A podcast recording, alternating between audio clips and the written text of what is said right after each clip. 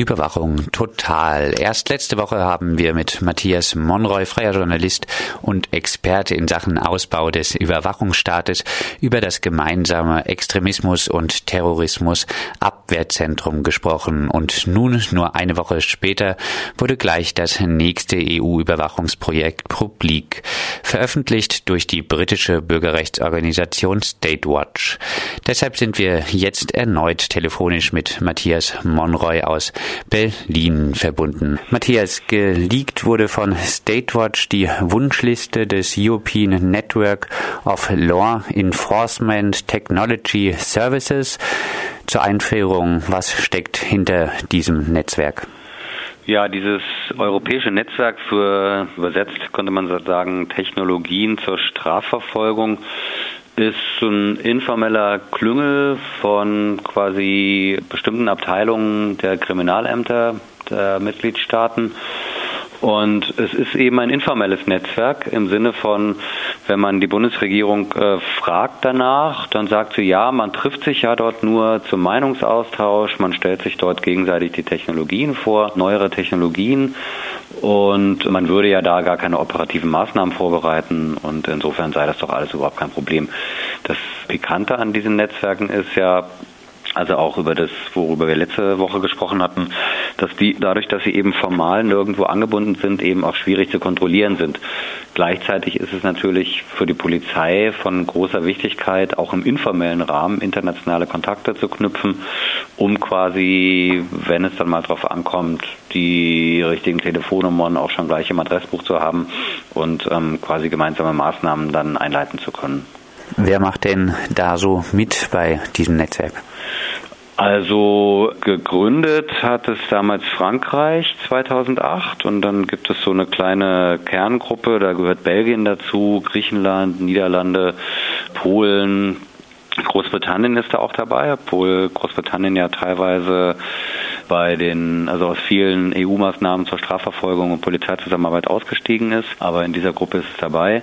Auch Deutschland ist dabei. In Deutschland gibt es so zwei wichtige, also bei der deutschen Polizei gibt es so zwei wichtige Stellen, die meistens für die internationale Zusammenarbeit sozusagen Kontaktstellen sind. Das ist entweder das Bundeskriminalamt, in diesem Fall ist es aber die Hochschule der Polizei in Münster. Das hat wohl damit zu tun, weil es bei diesem NLETS, also dieses Netzwerk für Technologien der Strafverfolgung, darum geht, sich Gedanken über zukünftige Technologien zu machen und wie die nutzbar gemacht werden können.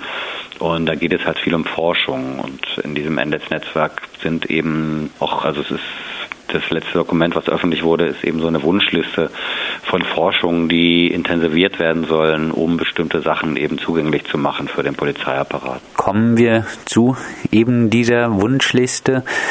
Diese beinhaltet zum Beispiel auch von den Wunsch von außen auf Autos zugreifen zu wollen. Wie kann Mensch sich das denn vorstellen? Na, Autos sind heutzutage längst nicht mehr nur zur Fortbewegung da, sondern sie sind auch da zum Fernsehen gucken, zum Facebook bedienen beispielsweise, aber auch den Herstellern Zugriff zur Wartung oder auch zur Reparatur auf das Fahrzeug zu gewähren. Das funktioniert in der Regel dadurch, dass die Fahrzeuge SIM-Karten, also wie im Handy, also quasi eine SIM-Karte eingebaut haben, die ist in der Regel fest verbaut, also die kann man nicht wechseln, die kann man auch nicht abklemmen von der Bordelektronik, und über diese SIM-Karte werden dann alle möglichen Dienste angeboten, die sind optional, also die muss man gar nicht nutzen, aber eben, dass das Fahrzeug eben wie beschrieben soziale Netzwerke nutzen kann, dass das Fahrzeug eben ans Netz angebunden ist, etc., verschiedenste Dienste und eben die Möglichkeit für Techniker der Firma, sich in die Bordelektronik einzuloggen und beispielsweise Fehler zu beheben. Es gab mal einen Fernsehbericht dazu, wo das ganz eindrücklich geschildert wurde, also wo der Operator, also man kann dann quasi mit dem Techniker auch sprechen, also wenn irgendwas nicht stimmt, am Motor, keine Ahnung, dann schaltet er sich eben ein und dann schaut er eben beispielsweise, ob ein Zylinder vielleicht nicht rund läuft und nachjustiert werden muss, etc. Und man kann mit diesem Operator dann auch telefonieren und der sieht beispielsweise auch, wo das Fahrzeug sich befindet, weil eben diese SIM-Karte auch den Standort mitteilt. Und das sind natürlich Daten, die da anfallen oder Möglichkeiten, für die sich die Polizeien ganz, ganz besonders interessieren. Also erstens mal natürlich die Lokalisierung, also dass man immer weiß, wo ein bestimmtes Fahrzeug ist. Das ist im Prinzip wie die Funkzellenauswertung, die jetzt vor 1,5 Jahren ziemlich skandalisiert wurde, wie die eben auch gegen soziale Proteste, gegen linke Proteste und so weiter genutzt wird. Also das einmal diese Funkzellenauswertung, zum anderen aber auch, wenn man eben zum Beispiel einen Zylinder reparieren kann per Fernwartung, dann kann man auch 4 Zylinder stilllegen, sprich das Auto zum Anhalten zwingen. Ja, und das wollen dann die Polizeibehörden machen. Müssen da nicht theoretisch die Automobilfirmen mitmachen? Das betrifft ja jetzt wahrscheinlich Automobile der Luxusklasse jetzt erstmal oder zumindest relativ neue Automobile. Machen da die Automobilhersteller mit? Also ich würde mal sagen, ja, denn die müssen das teilweise auch. Also formal ist es so, das geht aus dem Dokument hervor, was der Arbeitskreis Vorratsdatenspeicherung vor einem Jahr geleakt hat, also ins Netz gestellt hat, nämlich die Staatsanwaltschaft München hat so einen Leitfaden rausgegeben zur Überwachung der Telekommunikation. Dieser Leitfaden ist, wenn man so will, auch schon eine kleine Wunschliste. Da werden alle möglichen Formate von Abhörtechnologie aufgezählt und unter anderem eben auch, dass man Zugriff auf die SIM-Karten haben möchte, die in den Fahrzeugen verbaut sind. Und da wird davon ausgegangen, dass zum Beispiel im Falle BMW, dadurch, dass man eben diese Dienste betreibt, BMW selber zum Telekommunikationsprovider wurde. Also dass quasi BMW einen Status hat wie T-Online, O2, Vodafone und E+, um die großen Provider mal zu nennen. Und die sind natürlich auch zur Zusammenarbeit, also jeder Provider ist natürlich auch zur Zusammenarbeit mit Sicherheitsbehörden verpflichtet, also muss quasi bestimmte Schnittstellen gewähren oder muss auf richterliche Anordnung Daten herausgeben. Auf was dürfen wir uns denn noch alles freuen, wenn die Wunschliste der europäischen Sicherheitsbehörden, die dort in diesem Netzwerk zusammenarbeiten, in Erfüllung geht?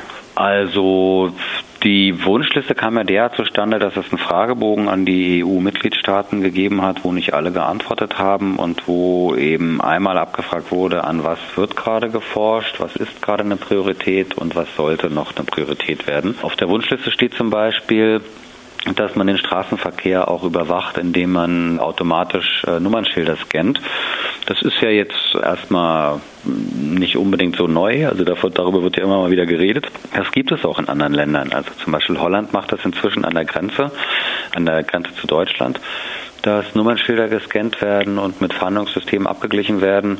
Da gab es heftige Proteste, das wurde dann nochmal zurückgefahren und funktioniert jetzt nur in bestimmten Zeiten, also Zeitintervallen. In Großbritannien ist es aber regelmäßig, also Number Plate Recognition, Automatic Number Plate Recognition, APNR. Das ist also relativ weit verbreitet. Die rumänische Polizei möchte eine Aufrüstung von Grenzüberwachungszentren und so richtigen regelrechten Lagezentren, also die auf alle möglichen Arten von Informationen verarbeiten können, automatisiert verarbeiten können. Da hat man wahrscheinlich Lunte gerochen durch das Grenzüberwachungssystem, was EADS Rumänien verkauft hat. Also Rumänien ist ja Schengen-Mitglied geworden. Um Schengen-Mitglied zu werden, muss man bestimmte Voraussetzungen erfüllen, unter anderem die Aufrüstung der Grenze. Und da hat EADS zugeschlagen und hat eben dieses ganze System verkauft. Und das fand Rumänien anscheinend so gut, dass man es jetzt auch allgemein in die Polizeiarbeit integrieren möchte. Vielleicht noch, also die Aufzählung ist relativ lang, vielleicht noch am Schluss, was sich die Deutschen gewünscht haben. Die deutsche Polizei zusammen mit Frankreich wollen mehr Forschung zu sogenannten nicht tödlichen Waffen, also non-lethal weapons. Gemeint sind damit beispielsweise Taser, Blendstockgranaten, Tränengas, also das fällt alles unter nicht tödliche Waffen.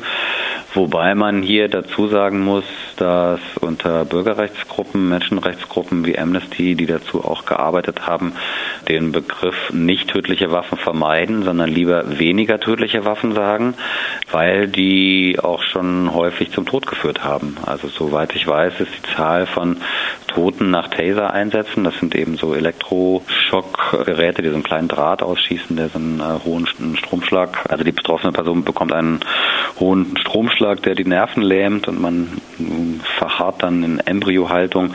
Und die Zahlen, die ich kenne, sind, dass schon über 100 Leute im Rahmen dieser Einsätze gestorben sind. Taser, Blendstockgranaten und Tränengas. Wird es dann eine Änderung der Polizeitaktik in Deutschland geben? Ach, erstmal würde ich sagen, sind das ja alles langfristige Vorhaben. Hier wird ja gesagt, da möchte man möchte daran forschen. Dann ist es so, dass die Debatte, ob Taser eingesetzt werden oder nicht, natürlich eine politische Debatte ist. Die wird in Deutschland, dadurch, dass die Polizei ja zur Länderhoheit gehört, wahrscheinlich auch in den Bundesländern unterschiedlich gehandhabt.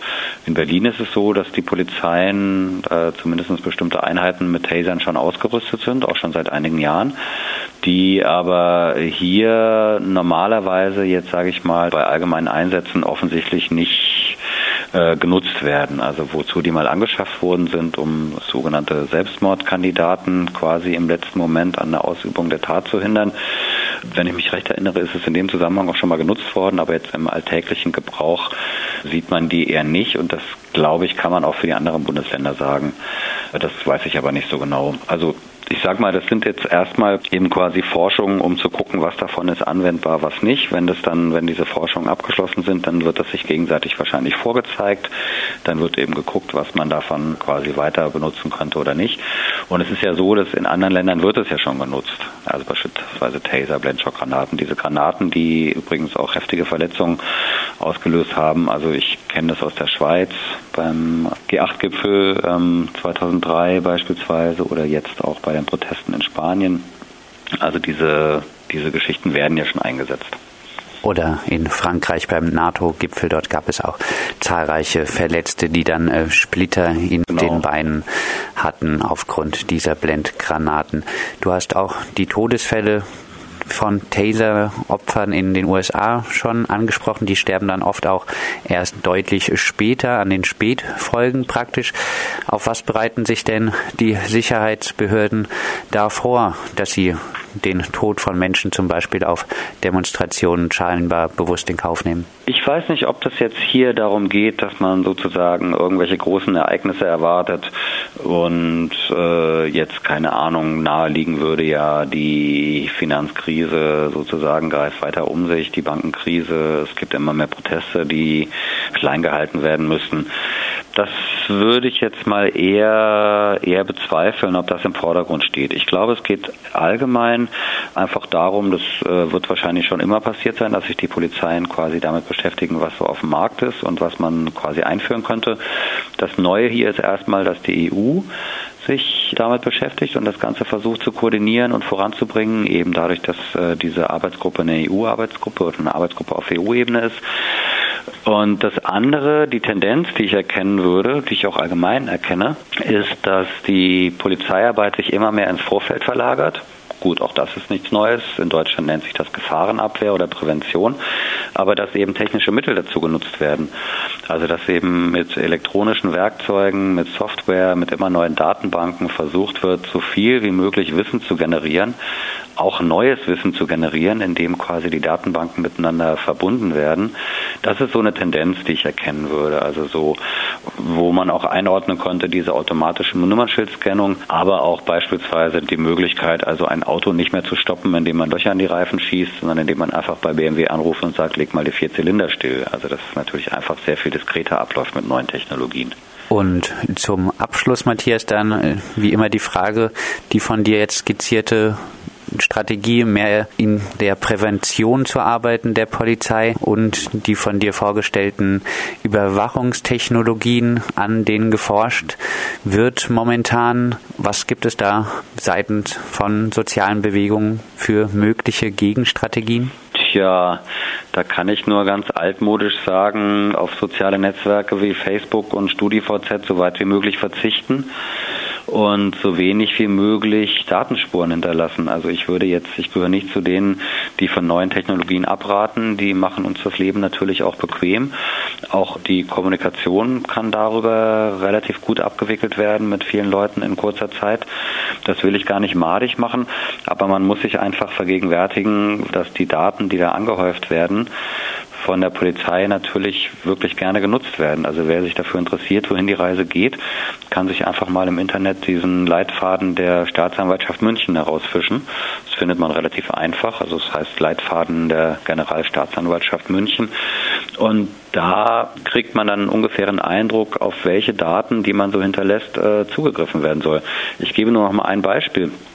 Also auch die Deutsche Bahn arbeitet ja mit diesem E-Ticketing, also Electronic Ticketing, quasi den Ticketkauf zu vereinfachen, indem man halt einfach gar kein Ticket kauft, sondern man überlässt der Bahn quasi die Möglichkeit, auf die Mobilfunkdaten zuzugreifen, und dann werden die durchfahrenden Funkzellen quasi ausgemessen und dann wird hinterher geguckt, die Person ist also offensichtlich von Berlin nach Freiburg gefahren, und dann wird hinterher diskret der Beitrag vom Konto abgebucht. Man braucht also gar kein Ticket mehr. Aber auch da fallen natürlich Daten an, die die Polizei haben will. Also die Polizei will Zugriff auf diese Abrechnungsdaten der Deutschen Bahn von diesem E-Ticketing, um zu gucken, welche Personen sind welche Funkzellen durchfahren.